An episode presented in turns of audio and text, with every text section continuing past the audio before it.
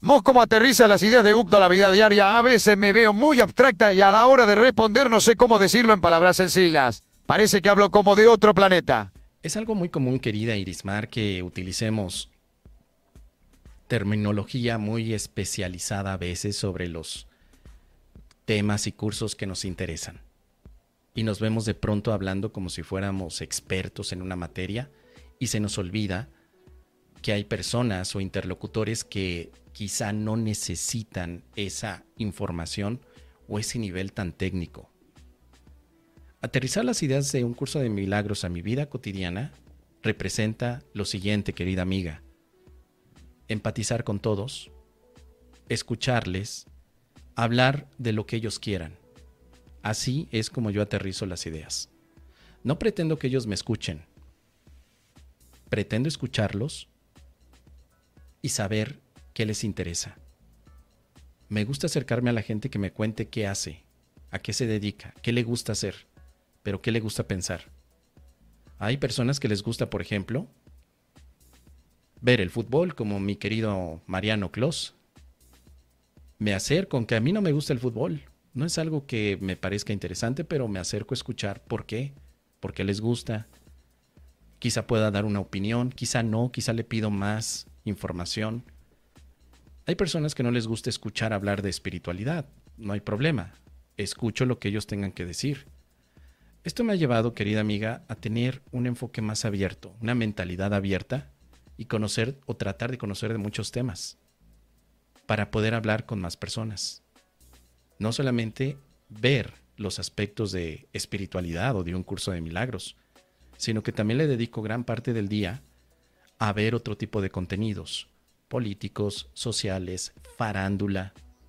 Me dedico a escuchar diferente música, no solamente la que yo estoy acostumbrado por preferencia, como puede ser el rock, sino reggaetón, K-pop, regional mexicano, todo con la intención de no separarme de los demás, porque hay algo, hay algo que aprendí en estos 14 años de práctica que cuando yo al principio quería que todos escucharan lo que digo de un curso de milagros, se reducía el número de personas con las que podía hablar, porque no a todo mundo le interesa.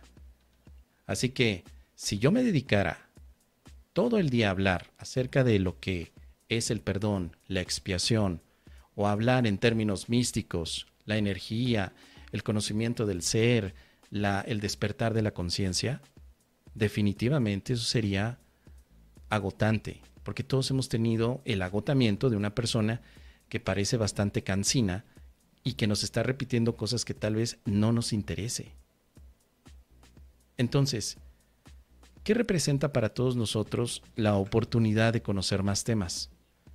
Pienso que una oportunidad valiosa, que nos da el derecho también de establecer una relación que no esté condicionada por lo que se habla, sino que tenga la libertad de escuchar muchos temas, ser tolerantes, pacientes y generosos, que son aspectos que el Maestro de Dios desarrolla, y que así podamos entonces entablar una mejor conversación, pero también una empatía en niveles más profundos y amorosos.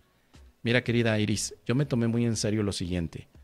En un curso de milagros en el Manual para el Maestro, se habla acerca de cuáles son las cualidades de los maestros de Dios, y que son 10 cualidades. Y la última se llama mentalidad abierta. Y empecé a practicar esa cualidad con mucho detenimiento. A propósito me metía o escuchaba pláticas que no eran absolutamente de mi interés. Me quedaba allí escuchando para aprender algo nuevo. Cosas que no me interesaban. Y que eso me permitió entonces entender que la diversidad de contenidos por el momento es importante. Un curso de milagros en mi vida diaria significa mentalidad abierta. Eso es lo que significa. A la hora de responder, no necesariamente ocupo la terminología del curso. Puedo ocupar de todos los contenidos con los que me nutro día con día algunas palabras, frases, ejemplos que tengan que ver con alguna respuesta que pueda dar con palabras sencillas. Creo que explorando un curso de milagros, querida Iris, ha sido un ejemplo de que lo estoy predicando y lo estoy haciendo. Has visto que generalmente puedo contestar con palabras sencillas lo que es la expiación, el perdón, la paz de un curso de milagros. Puedo contarte historias, querida Irismar. Puedo contarte una parodia. O sea, tengo más recursos que he integrado a mi vida en estos 14 años para hacerlo más simple a públicos que no son mi audiencia. Porque los que son mi audiencia, los expertos de un curso de milagros, les puedo hablar técnicamente. Pero ¿qué hay de los que no?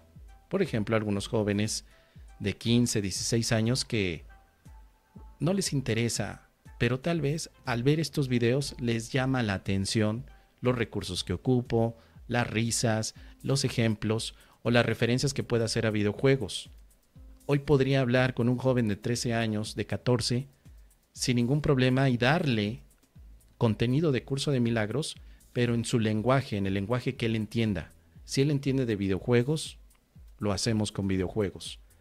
Por eso parece extraño, pero mis actividades del día a día no son espirituales en sí, son bastante mundanas. Ver noticias, jugar videojuegos, ver muchas películas en Netflix, consumir muchísimo YouTube, estar constantemente en TikTok. No tengo actividades como por la mañana hago una meditación y luego dos horas después voy a la clase de yoga y luego más tarde hago chikung y luego regreso y, y no lo sé, hago una meditación. No hago eso. Al menos no hoy en esta época de mi vida. Sino que después de terminar, por ejemplo, esta actividad de viernes íntimo, voy a hacer cosas tan mundanas como puede ser lavar la ropa y más tarde ir a comer unos tacos y regresar y echarme en la cama y ver una, una película en Netflix o ver un anime. Y luego levantarme y ponerme a jugar un videojuego que tengo aquí ya instalado.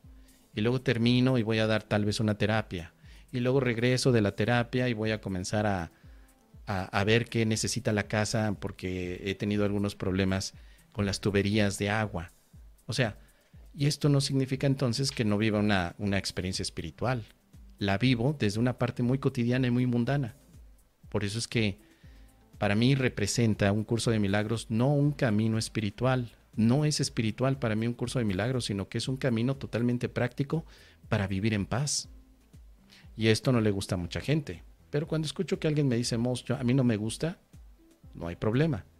No hay necesidad de hacer algún tipo de cambio, sino que simplemente tener la oportunidad de establecer una conexión desde lo que le gusta. Entonces cuéntame tú que es un camino espiritual, que bueno, muy bien, tienes razón, y ya, porque no me importa la, el debate ni sobre todo el conflicto.